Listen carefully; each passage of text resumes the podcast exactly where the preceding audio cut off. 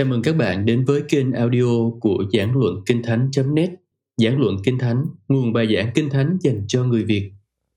Những người đã nghe tôi nói, nếu họ đã nghe tôi nói hơn ba lần, có lẽ ít nhất một lần họ đã nghe tôi trích từ tiến sĩ John Gessner, người cố vấn của tôi trong trùng viện, người mà tôi coi là một người tin kính nhất mà tôi từng được gặp. À, tuy nhiên, Mặc dù ông ấy là một con người rất tin kính, nhưng trong vai trò là giáo sư, thì ông ấy thực sự rất quái. Và phương pháp uh, giảng dạy của ông mà ông ấy thích gọi là dạy kiểu biện chứng mà chúng tôi gọi là kiểm tra chéo và thẩm vấn gắt gao như một người ở trong tù bị thẩm vấn ấy và ông Gessner sẽ đưa chúng tôi vào những câu hỏi thần học khó hóc búa và thử làm theo kiểu của Socrates để rút ra câu trả lời từ chúng tôi, để chúng tôi phải vững vàng trong tranh luận. Và tôi còn nhớ có một lần ông ấy nói, hôm nay, thưa các quý ông, tôi sẽ đóng vai trò một nhà thần học phái mọc môn. Còn các anh sẽ là những cơ đốc nhân chính thống và các anh sẽ phải thảo luận và đối thoại với tôi về một số khái niệm cơ bản về bản chất của Đức Chúa Trời. Và ông ấy nói, bây giờ với tư cách là một nhà thần học, mặc môn tuyên bố đầu tiên của tôi là Đức Chúa Trời có một thân thể vật lý. Bởi vì suy cho cùng, Kinh Thánh nói rằng chúng ta đã được tạo ra theo hình ảnh và giống với Đức Chúa Trời. Và cách duy nhất để chúng ta có thể được tạo ra theo hình ảnh của Đức Chúa Trời chính là Chúa trong một cách nào đó cũng trông phải giống chúng ta. Và như vậy có nghĩa là có thân thể. Chưa kể là vô số lần trong Kinh Thánh có nhắc đến mắt của Chúa, chân của Chúa, cánh tay của Chúa, vân vân. Vậy nên rõ ràng từ Kinh Thánh có vẻ Chúa có một thân thể. Và ông ấy nói, thế các anh sẽ trả lời cho điều đó như thế nào? Và ông ấy nhìn vào tôi. Và ông ấy nói, nào, anh Sproul, anh sẽ nói gì? Và tôi nói, uh, em sẽ đưa người đó ngay lập tức đến Tân ước, đến với sự dạy dỗ của Chúa Giêsu với người phụ nữ ở Sikha, nơi Chúa đã thảo luận điều này với người phụ nữ ấy bên trứng nước. Và có lúc Chúa đã nói với cô ấy rằng Đức Chúa Trời là thần. Và ai thờ phượng Ngài phải thờ phượng trong tâm thần và lẽ thật. Và ông ấy nói, tốt, đó là một quan sát thú vị. Ông ấy nói, nhưng mà chỉ vì Kinh Thánh nói rằng Đức Chúa Trời là thần, thì chưa loại trừ khả năng là Ngài cũng có một thân thể. Bởi vì tôi có thể quay trở lại với sáng thế ký và sách đó đã nói rằng Đức Chúa Trời đã tạo dựng con người từ bụi đất, cho con người có hình hài, và con người trở thành một loài linh hồn sống. Và như vậy, con người được gọi là linh hồn trong Kinh Thánh. Bởi vì họ có khía cạnh tâm linh trong nhân dạng của họ. Và vì vậy, để trở thành một thực thể tâm linh, không loại trừ khả năng cũng là có một thực thể vật lý nữa, có một thân thể vật lý nữa. Vì vậy cho nên tất cả những trích dẫn từ sách răng chương 4 rằng Chúa là thần là không đủ. Ờ, nhưng mà thưa thầy, tôi nói, nhưng mà thưa thầy, nếu mà chúng ta xem bối cảnh ấy của cái cuộc thảo luận này, thì toàn bộ vấn đề ở đây là câu hỏi về địa lý Người phụ nữ đó nói với Giêsu, tổ phụ của chúng tôi thờ phượng Đức Chúa Trời ở trên núi này, núi Gerasim. Còn người Do Thái thì thờ phượng ở Jerusalem. Cách nào là thích đáng đây? Cách nào là thích hợp đây? Đức Chúa Trời ở đâu? Và Giêsu đáp lại và nói rằng, này giờ đến và sắp đến rồi khi những kẻ thờ phượng thật sẽ không thờ phượng tại núi này hay Jerusalem, Đức Chúa Trời là thần. Và tôi nói, toàn bộ vấn đề đây đó là Chúa không thể bị giới hạn ở một vị trí cụ thể. Tại sao Ngài không bị giới hạn ở một địa điểm cụ thể? Bởi vì Ngài là thần. Và tôi nói, cho nên toàn bộ vấn đề ở đây, uh, như Chúa Giêsu nói trong răng chương 4 á, là để chứng minh rằng Đức Chúa Trời không bị giới hạn bởi những giới hạn vật chất, vật lý giống như chúng ta. Và ông Gessner nhìn vào tôi và nói, à, không, không, không, không, không, anh Sproul thế không được đâu. Và ông ấy nói, thế có ai nữa không? Có ai có câu trả lời nữa không? Vì vậy là trong 50 phút, tất cả mọi người trong lớp đều vật lộn với thầy Gessner để cố gắng trả lời cho câu hỏi đó. Và tất cả chúng tôi đều đã gục dưới chân của ông ấy. Chúng tôi thua và chúng tôi sẵn sàng ra ngoài đăng ký để trở thành người mặc môn. Và cuối cùng, bạn biết không, tôi giơ tay lên và hỏi, thưa tiến sĩ Gardner đẹp trai của em, chúng em thua, chúng em đã thất bại thảm bại. Và bây giờ, xin thầy cho chúng em biết câu trả lời đúng là gì. Chúng em phải trả lời như thế nào cho một cái cuộc tranh luận như vậy. Và ông ấy nói tất cả những gì các anh làm là ngay lập tức đến với răng chương 4, đến với cuộc thảo luận giữa Chúa Giêsu và người phụ nữ tại Sikha. Và tôi nói, nhưng mà tiến sĩ Gertner, đó là điều em đã làm mà. À, đúng rồi, đúng rồi. Và người đó sẽ nói rằng, nhưng mà anh cũng biết đấy, con người là linh hồn và con người cũng có thân xác mà. Thế thì cái điều mà các anh phải làm đó là trong bối cảnh của Chúa Giêsu ở đây, thì ý nghĩa duy nhất có thể rút ra từ đoạn đó đó là Đức Trời là thần và không có một thân thể. Và tôi nói, nhưng mà đó chính là điều mà em nói mà tiến sĩ Gettner Đúng rồi, đúng rồi, đó chính là điều mà cậu đã nói. Thế tôi đã nói gì? Tôi đã nói gì? Thầy nói là không, không, không, không, không. Thế không được đâu. Và tiến sĩ Gettner nói, thế đó có phải là một lý lẽ không? Tôi nói không. Ờ, thế mà em lại để cho tôi thoát. Tất cả những gì tôi nói chỉ là không, không, không, không, thế không được đâu. Và chuyển sang người khác. Thế và em buông tôi. Và đáng lẽ là không cần 55 phút này nữa chúng ta đã kết thúc cuộc thảo luận này rồi. Nếu như em cứ cầm chắc súng của mình, thế nhưng mà em lại đầu hàng, em bỏ cuộc, chỉ bởi vì tôi nói rằng không, không, không, không, không. Bao nhiêu lần tôi đã từng chứng kiến cái chuyện tương tự như vậy trong đời của tôi. Chúng ta hay làm như thế, người ta cứ nói, cứ nói và chúng ta nghĩ rằng là cứ còn nói có nghĩa là còn lý lẽ, trong khi thực ra cuộc thảo luận đã kết thúc từ lâu rồi. Nhưng toàn bộ vấn đề ở đây là rõ ràng với chúng ta. Tôi xin đọc đây. Trong bản văn này mà tôi vừa nói tới, ở trong cuộc thảo luận này, ở nơi người phụ nữ tại Sikha nói với Chúa Giêsu là Thưa Thầy, tôi thấy Thầy là một đấng tiên tri. Tổ phụ chúng tôi đã thờ lạy trên hòn núi này, còn dân Juda lại nói rằng nơi thờ lạy là tại Jerusalem. Đức Chúa phán rằng, hỡi người đàn bà, hãy tin ta giờ đến. Khi các ngươi thờ lạy Chúa chẳng tại trên hòn núi này, cũng chẳng tại Jerusalem. Các ngươi thờ lạy sự các ngươi không biết. Chúng ta thờ lạy sự chúng ta biết, vì sự cứu rỗi bởi người Juda mà đến. Nhưng giờ hầu đến và đã đến rồi. Khi những kẻ thờ phượng thật lấy tâm thần và lẽ thật mà thờ phượng cha. Ấy đó là những kẻ thờ phượng mà cha ưa thích vậy, cha tìm kiếm vậy. Đức Chúa Trời là thần. Nên ai thờ lạy Ngài thì phải lấy tâm thần và lẽ thật mà thờ lạy. Vâng, đoạn kinh thánh này rất rõ ràng cho chúng ta biết rằng Đức Chúa Trời là thần. Nhưng vấn đề của chúng ta là là thần có nghĩa là gì? Chúng ta kinh ngạc, bối rối giống như Nicodem vậy. Trong một chương trước đó, khi Chúa Giêsu trò chuyện với Nicodem về sự tái sinh thuộc linh, và nhà thần học đó gãi đầu và nói rằng làm sao có thể có chuyện như vậy được? Và Chúa Giêsu nói với Nicodem và nói rằng giống như gió vậy, gió thổi đâu thì thổi.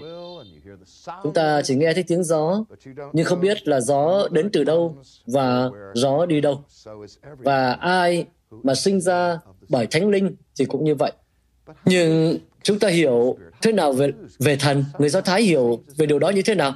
Đôi khi chúng ta nghĩ rằng ý tưởng về thần hay linh là giống như một loại vật chất ở dạng khí, à, rằng thần hay linh giống như một đám mây hay là một loại hơi nào đó, mặc dù có thể không có cùng mật độ vật chất giống như một chất rắn có, Tuy nhiên, nó vẫn là một dạng vật chất nào đó. Nhưng chúng ta phải hiểu rằng khi Kinh Thánh nói về việc Đức Chúa Trời là thần, thì điều Kinh Thánh đang nói đó là Đức Chúa Trời không phải là vật chất. Ngài không phải là chất khí, Ngài không phải là chất lỏng, Ngài không phải là chất rắn. Ngài không phải là một dạng hợp chất được tạo thành từ một số phần kết hợp với nhau. Và do đó, thần hay linh mà Kinh Thánh nói đến là một điều gì đó vượt quá khả năng tưởng tượng của chúng ta, bởi vì chúng ta không có điểm tham chiếu thực sự nào cho thực thể thuộc linh.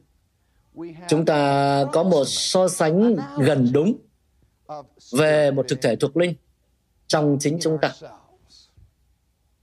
Hãy để tôi xem tôi có thể minh họa điều này không. Tôi cần một ai đó phải thật thật sáng sủa ở đây. Tôi đang nhìn quanh phòng. Tôi cần một ai đó mà tôi có thể nương cậy. Ai đó mà tôi có thể nương cậy. Không thể lãng phí nhiều thời gian được. Tôi đang cố gắng rất nhiều để tìm một người mà tôi có thể nương cậy. Tôi sẽ thử anh, ngài Fogerty. Cho tôi biết là anh sống ở đâu. Bruce. À, tại Dallas, Texas. Rồi, được rồi. Tôi sẽ hỏi thêm một câu hỏi nữa. Câu hỏi này dễ thôi. À, các bạn đã nghe lời chứng của anh ta đúng không? Những người sống ở Dallas. Vâng. Thế bây giờ, vào lúc này, thời điểm này, anh đang ở Dallas phải không? Không, đâu phải vậy đâu. Vào thời điểm này, thì anh có đang sống không? Vâng. Vâng, đúng rồi. À, vâng. À, có nghĩa là đang sống đúng không? Rồi. Rồi tôi có thêm một câu hỏi nữa. Nếu anh nói với chúng tôi rằng anh sống ở Dallas và hiện bây giờ anh đang không ở Dallas, thế sao anh lại nói rằng anh vẫn còn đang sống? À, hồi đầu á, à, đó là cái nơi mà tôi cư trú, đó là cái nơi mà tôi thường cư trú là ở đó, là tại Dallas. Rồi tại Dallas, nhưng hiện tại giờ anh không ở đó. Vâng. Như vậy thời điểm hiện tại anh ta anh đang không sống ở Dallas, đúng rồi. Nhà của anh ở Dallas rồi. Nhưng mà anh không ở Dallas. Để tôi gợi ý với các bạn rằng bạn sống là cái nơi bạn đang ở. Nghe có lý không ạ? Vâng, hoàn toàn có lý. Được rồi. Nhưng mà chúng ta thường nói như vậy, đúng không? Trong cách nói thông thường, chúng ta nói nhà của chúng ta ở đâu? Nhà của chúng ta ở đâu? Chúng ta nói về cái nơi chúng ta sống. Nhưng mà thực ra thì bạn đang sống ở đâu là bạn đang ở đó. Một nhà hiện sinh người Đức gọi đó là đâu sai, có nghĩa là bởi vì bạn không thể tồn tại bên ngoài cái cơ thể vật chất của bạn. Bạn sống bên trong cơ thể của bạn. Nhưng có phải bạn chính là thân thể của bạn không? Có phải bạn với thân thể của bạn là một không? Nếu như chẳng hạn chân của bạn bị cắt cụt, tay của bạn bị cắt cụt, đó, bị cắt cụt nhé. Rồi, nếu như chân của bạn bị cắt cụt, tay của bạn bị cắt cụt, ship, anh có còn anh có ngừng tồn tại không? À, anh đã đánh mất một phần của thân thể của mình, chân, tay, vân vân. Nhưng mà trong tư cách là một con người, anh vẫn tiếp tục sống, đúng không? Sống ở đâu ạ? Cụ thể thì sống ở đâu? Ồ, dù bất kỳ nơi nào. Và một lần nữa, bên trong thân thể. Nhưng mà sự sống thực sự của bạn là ở đâu? Sự sống của bạn là ở đâu? Để tôi hỏi cái điều này theo cách khác. Tâm trí của bạn đóng vai trò quan trọng như thế nào đối với con người của bạn? Chúng ta thấy một cái thảm kịch trong giải bóng chày vừa rồi, chỉ trong một tuần qua, nơi người quản lý của đội một đội đó uh, khá nổi tiếng đã bị chẩn đoán là bị u não ác tính tại thùy chán thùy chán uh, của não. Tôi không biết gì về điều đó ngoài việc họ nói rằng đây được coi là nơi quyết định cảm xúc. Vâng và người ta mô tả một số hành vi kỳ lạ khiến cho bạn bè và gia đình của anh ta cho rằng có điều gì đó không ổn bởi vì cuộc sống của anh ta đã thay đổi do hậu quả trực tiếp của căn bệnh về thể chất đã ảnh hưởng trên não bộ của anh ấy. Vâng.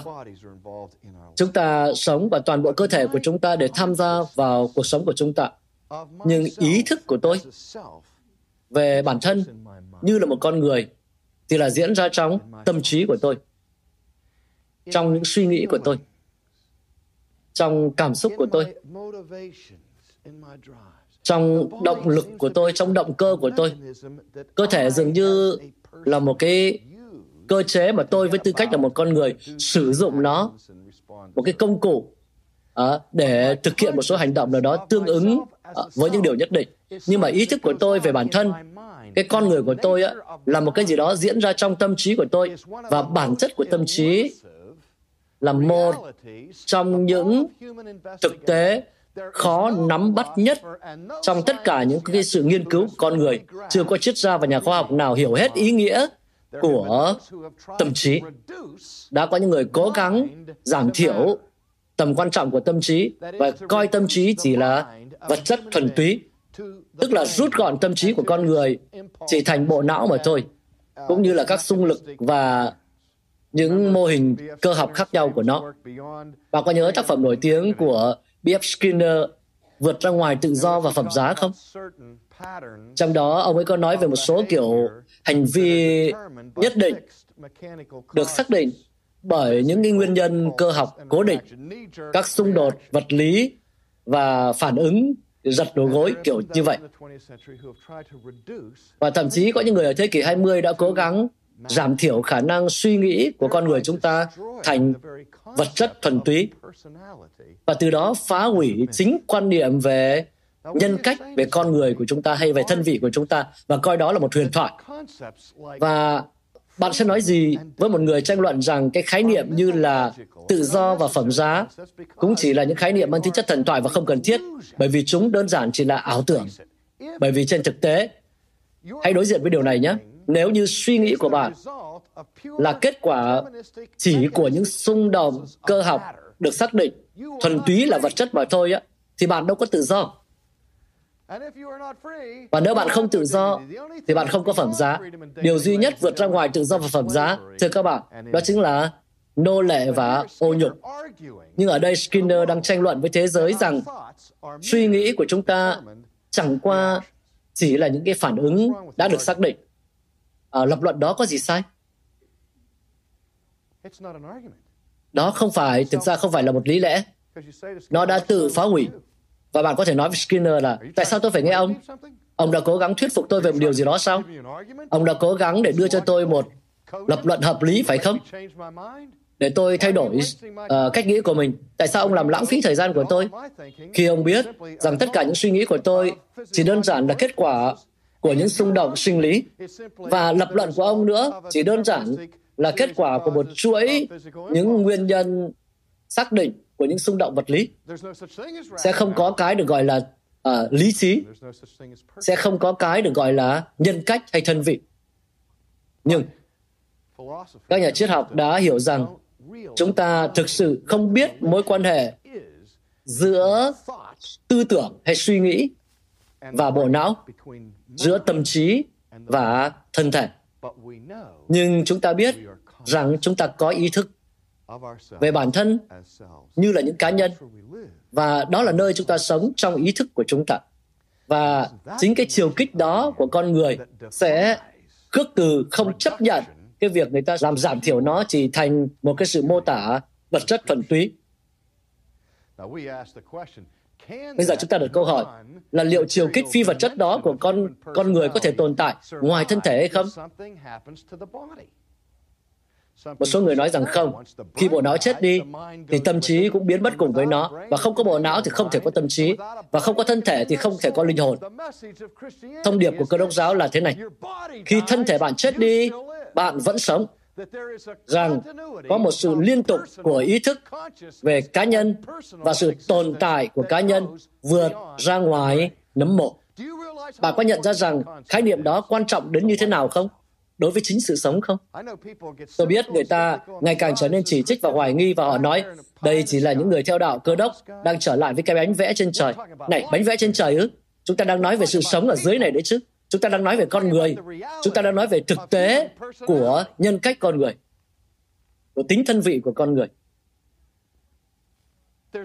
Không có câu hỏi nào nghiêm túc hơn để chúng ta bàn tới hơn là một điều đó. Nếu như một người chết, liệu người ấy có sống lại không? Bởi vì thực sự, những gì chúng ta đang hỏi ở đây đó là liệu còn có điều gì đó nhiều hơn đối với loài người ngoài vật chất không? Bởi vì chúng ta hiểu rằng nếu không có gì, thì chúng ta thực ra chẳng quan trọng gì. Và điều đó là điều không thể tưởng tượng được. Vâng. Những gì tôi đang nói ở đây đó là chúng ta có một sự tương đồng rằng chúng ta là những con người, cũng là thực thể tâm linh, nhưng chúng ta là những linh hồn hữu hạn, sống trong thể xác. Những gì Kinh Thánh nói cho chúng ta biết là Đức Chúa Trời Ngài là một thần linh vô hạn, không bị ràng buộc bởi một thân thể. Và bây giờ có một sự khác biệt mà chúng ta cần phải phân biệt. Và điều quan trọng chúng ta cần phải nghĩ, phải phân biệt được đó là sự khác biệt giữa một thần hay là một linh với lại một lực lượng hay năng lượng. Đã bao nhiêu người trong các bạn nghe về Chúa như thế này, rằng vâng, tôi tin có Chúa, tôi tin Chúa là một quyền năng cao hơn. Nguyện xin năng lượng ở cùng với bạn Người ta hay nói như vậy đúng không? Vâng. Thế tôi muốn có loại năng lượng nào ở cùng với mình? Trọng lực sao? Ý tôi là bạn có thể tưởng tượng bạn có thể tưởng tượng là đến nhà tăng lễ và được an ủi bởi trọng lực không? Không. Tôi đã trải qua vài ngày trong tuần vừa rồi, uh, tôi đã phải dùng cái máy xung điện TENS. Bạn có biết cái máy đó là gì không? Uh, bạn gọi nó là cái gì? Uh, gọi là xung điện à? Festa? Uh, bạn gọi nó là xuyên da hay tôi không rõ nữa. À, điện xuyên da. Rồi, một cái gì đó, đúng hơn đó là một cái hộp nhỏ có điện. Bạn dùng nó để nạp điện cho mình. Nếu như bạn bị đau, bị đau mãn tính đó, thì bạn có thể lấy cái hộp điện này và dán các điện cực ghim băng súng vào lưng hoặc cổ của bạn và sau đó bật lên. Và bạn thấy đó, bạn cứ thử xem nó bật lên và xem. Rồi, và bạn bật nó lên.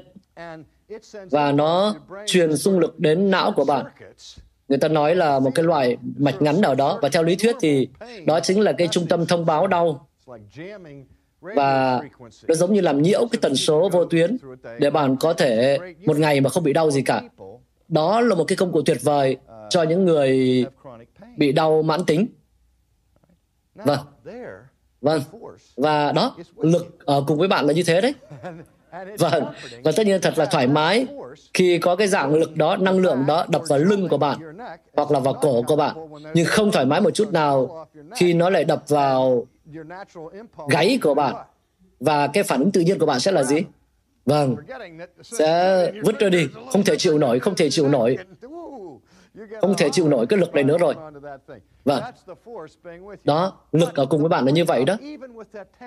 Nhưng thậm chí là với cái hộp đó tôi cũng không thể trò chuyện với nó. Tôi không thể cầu nguyện với nó. Tôi không thể có một mối quan hệ cá nhân một mối thông công cá nhân với một cái hộp có điện. Lực. thì tác động với lực và lực thuần túy được giải phóng bởi một cái gì đó. để nó là lực thì phải có một cái điều gì đó phải tạo ra cái lực đó. và nếu như hai thuật ngữ này mà đồng nghĩa với nhau trong tâm trí của bạn giữa linh và lực đó hãy coi có thể thay đổi cho nhau đi nhé. và khi nói rằng linh hay thần cũng chỉ là lực lượng hay là năng lượng ngoài kia thôi. À, có một cái nguồn năng lượng nào đó ở ngoài kia. Có phải chỉ vậy không thôi?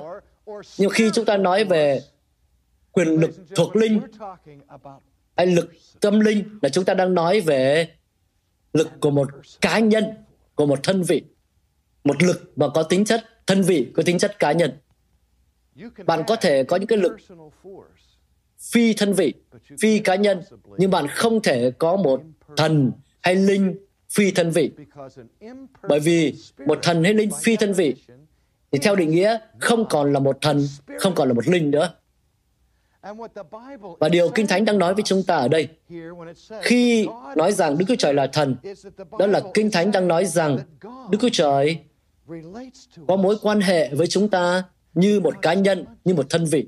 Đức Chúa Trời có ý thức rằng Đức Chúa Trời có ý muốn rằng Đức Chúa Trời có những hoạt động. Điều khác biệt duy nhất đó là Ngài vô hạn và quyền năng, sức mạnh của Ngài hoàn toàn mang tính chất thuộc linh mà không bị đóng hộp trong một thân thể. Vâng, tôi đã nhắc trong tiết trước của chúng ta rằng vấn đề lớn nhất mà chúng ta gặp phải với một Đức Chúa Trời vô hạn, đó cũng chính là vấn đề mà chúng ta gặp phải với Đức Chúa Trời, Ngài là thần, đó là Ngài vô hình. Làm sao để tôi có mối quan hệ với Ngài? Giống như một đứa trẻ nói rằng nó muốn có một Đức Chúa Trời có thịt, có da. Và đó là những gì chúng ta có tất nhiên trong sự nhập thể. Khi mà ngôi lời trở thành xác thịt, không phải là Đức Chúa Trời không còn là một thần linh nữa, hay không còn là vô hạn nữa và đột nhiên trở nên hữu hạn, và cái vĩnh cửu bây giờ trở thành tạm thời. Không phải. Đúng hơn là Đức Chúa Trời toàn năng của trời và đất, bản thể vô hạn tự tồn tại và vĩnh hằng, bây giờ mặc trên mình một bộ khung từ bụi đất của một thân thể con người vật lý. Ngài đã tự mặc lấy cho mình một hình thể để Chúa Giêsu có thể nói rằng ai đã thấy ta tức là đã thấy sao đấng vô hình trở nên hữu hình. Bạn có nhớ câu chuyện Elise trong cựu ước không? Vâng. Ý vị vua đó, vua người Syria, lập kế hoạch uh, chiến lược bí mật để chống lại vua Judah. Và mỗi một khi mà có kế hoạch chống lại vua Judah đó, để có một cái cuộc phục kích nào đó, thì vua Judah đều thoát được. Cho nên vua Isiri rất bực mình và tập hợp tất cả mọi người của mình lại và xem phản bội ở đâu, rò rỉ thông tin ở chỗ nào. Phải có kẻ phản bội ở đây bởi vì mỗi lần chúng ta có một kế hoạch thì vua Judah đều phát hiện ra và có một người nói rằng không, không phải ai phản bội đâu mà chính là tiên tri Elise đó. Những gì chúng ta nói trong bí mật đó thì ông ta đã nói hết cho vua Judah biết rồi. Thì các bạn có thể hình dung được. Được rồi. Nhưng mà trước khi xử lý vua Judah, chúng ta phải xử lý vị tiên tri kia đó. Và người ta đã sai cả một tiểu đoàn hay sư đoàn đến một cái thị trấn nhỏ bé, một cái nơi làng quê nhỏ bé, nơi có thiên tri Elise và một người đầy tớ. Khi tỉnh dậy buổi sáng, người đầy tớ đi ra mở cửa sổ và nhìn thấy hàng nghìn quân lính phía đông, phía tây. Và anh ta nhìn thấy gì? Lại 50.000 quân lính nữa, bên kia 50.000 nữa. Vâng, giống như bao nhiêu quân bao vây xung quanh đúng không? Yeah. Và người đời tớ đó đã hoảng sợ và anh ta chạy đến và nói với Elise và nói rằng Elise ơi, hãy thức dậy đi, chúng ta gặp rắc rối to rồi, chúng ta bị bao vây rồi. Ờ, Có quân đội rất lớn đang bao vây chúng ta kìa. Này bình tĩnh này. Cứ thoải mái đi, thư giãn đi. Ổn thôi không sao đâu. Ngươi không hiểu à? Là những người ở cùng với chúng ta đông hơn những người ở cùng với chúng nó. Và người đầy tớ của Elise, uh, ông có bị u não không đấy? Có gì đó không ổn phải Ông không hiểu à? Ngay ngoài kia kìa, bao nhiêu là xe ngựa, bao nhiêu là quân lính. Và đây thì chỉ có tôi với ông. Ông nói rằng là những người ở cùng với chúng ta đông hơn với những kẻ chống lại chúng ta là sao? Và Elise cầu nguyện, Chúa ơi, xin hãy mở mắt của đầy tớ của con. Chúa ơi, xin cho nó nhìn thấy vượt ngoài những cái giới hạn này để cho nó nhìn thấy điều mà Ngài đã cho con được nhìn thấy. Và kìa, mắt của người đầy tớ được mở ra.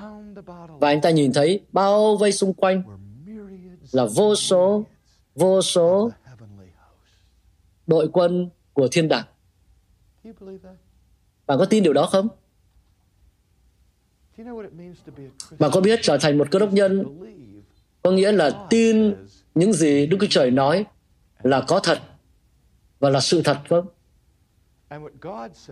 Và điều mà Đức Trời nói đó là có một hiện thực, thực tại tâm linh, siêu nhiên, siêu nghiệm. Và điều đó quan trọng hơn nhiều so với bất cứ thứ gì mà chúng ta có thể nếm hoặc chạm được bằng tay. Và một cơ đốc nhân sống đời sống của mình trong một sự xác tín về thực tại của lĩnh vực tâm linh, của thế giới tâm linh. Vâng, chúng ta biết một lần nữa bằng cách loại suy chúng ta hiểu rằng cái cách chúng ta nói đôi khi có thể ai đó trong phòng này có thể tôi đùa về cái khối u não nhưng mà thực ra khối u não không buồn cười một chút nào và có thể ai đó trong căn phòng này ngay bây giờ đang có thể bị một cái căn bệnh như vậy mà chúng ta không biết. Đang có một cái căn bệnh nào đó mà mắt chúng ta chưa nhìn thấy. À, có một cái điều gì đó đang xâm lấn và khiến cho có thể mang đến một căn bệnh chết người. Chúng ta không biết nữa nhưng mà chúng ta biết đủ để biết ảnh hưởng của thế giới không nhìn thấy đến thế giới. Hữu hình Chứ nên không một người hắt hơi thì chúng ta né, đúng không? Bởi vì chúng ta biết rằng khi người ta hắt hơi như vậy là thải ra vào không khí, đủ các loại vi trùng. Bạn nhìn thấy không? Bạn có thấy vi trùng không? Không. Nó có thể giết chúng ta không? Có. Như vậy chúng ta biết rằng có đủ những thứ vô hình, nhưng có ảnh hưởng rất lớn trên đời sống của chúng ta. Và bằng cách nào đó chúng ta nghĩ rằng khi chúng ta đạt đến giới hạn tức là kính hiển vi và kính thiên văn có thể nhận ra là bằng cách nào đó chúng ta có bức tranh đầy đủ về thực tế. Nhưng thực ra không có kính hiển vi nào có thể nhìn thấu được tâm linh. Không có kính thiên văn nào có thể nhìn được vào tấm lòng của Chúa. Và ở đó chúng ta hoàn toàn phụ thuộc vào sự tự mặc khải, tự bộc lộ của Chúa để Ngài nói với chúng ta về thế giới tâm linh đó và cho chúng ta một sự đảm bảo chắc chắn rằng có Ngài ở đó và rằng Ngài đang ở đây cùng với đội quân thiên đàng của Ngài bao vây xung quanh chúng ta rằng có một sự hiệp thông tâm linh và tương giao tâm linh. Tôi không có thời gian để phát triển điều này. Nhưng hãy để tôi kết thúc với điều này. Điều mà Ngài muốn đó là sự thờ phượng trong tâm linh, một sự thờ phượng trong tâm linh và trong lẽ thật. Điều đó có nghĩa là một sự thờ phượng ra từ chiều sâu nhất của con người của chúng ta. Một sự thờ phượng thuộc linh, một sự thờ phượng tâm linh không phải là kiểu ma thuật. Một sự thờ phượng tâm linh có nghĩa là sự thờ phượng ra từ linh hồn, ra từ trái tim, tràn đầy tình yêu với Chúa. Và đó là sự thờ phượng trong tâm linh và trong lẽ thật. Chúng ta không quan tâm về việc chúng ta thờ phượng Chúa như thế nào, nhưng Chúa thực sự rất quan tâm về cách chúng ta thờ phượng Chúa. Cho điều mà tôi muốn xem xét trong thiết kế tiếp của chúng ta đó là sự chân thật của Đức Chúa Trời và sự cam kết của Chúa với chân lý hay với sự thật. Các bạn vừa nghe xong bài giảng được phát trên kênh audio của giảng luận Kinh Thánh. Kênh nhằm cung cấp cho các tín hữu và tôi tớ Chúa người Việt những bài giảng chọn lọc của các diễn giả kinh điển trong những thời đại khác nhau. Để biết thêm thông tin về chúng tôi, xin vui lòng truy cập trang web giảng luận kinh thánh.net. Xin chào và hẹn gặp lại các bạn trong những bài giảng tiếp theo.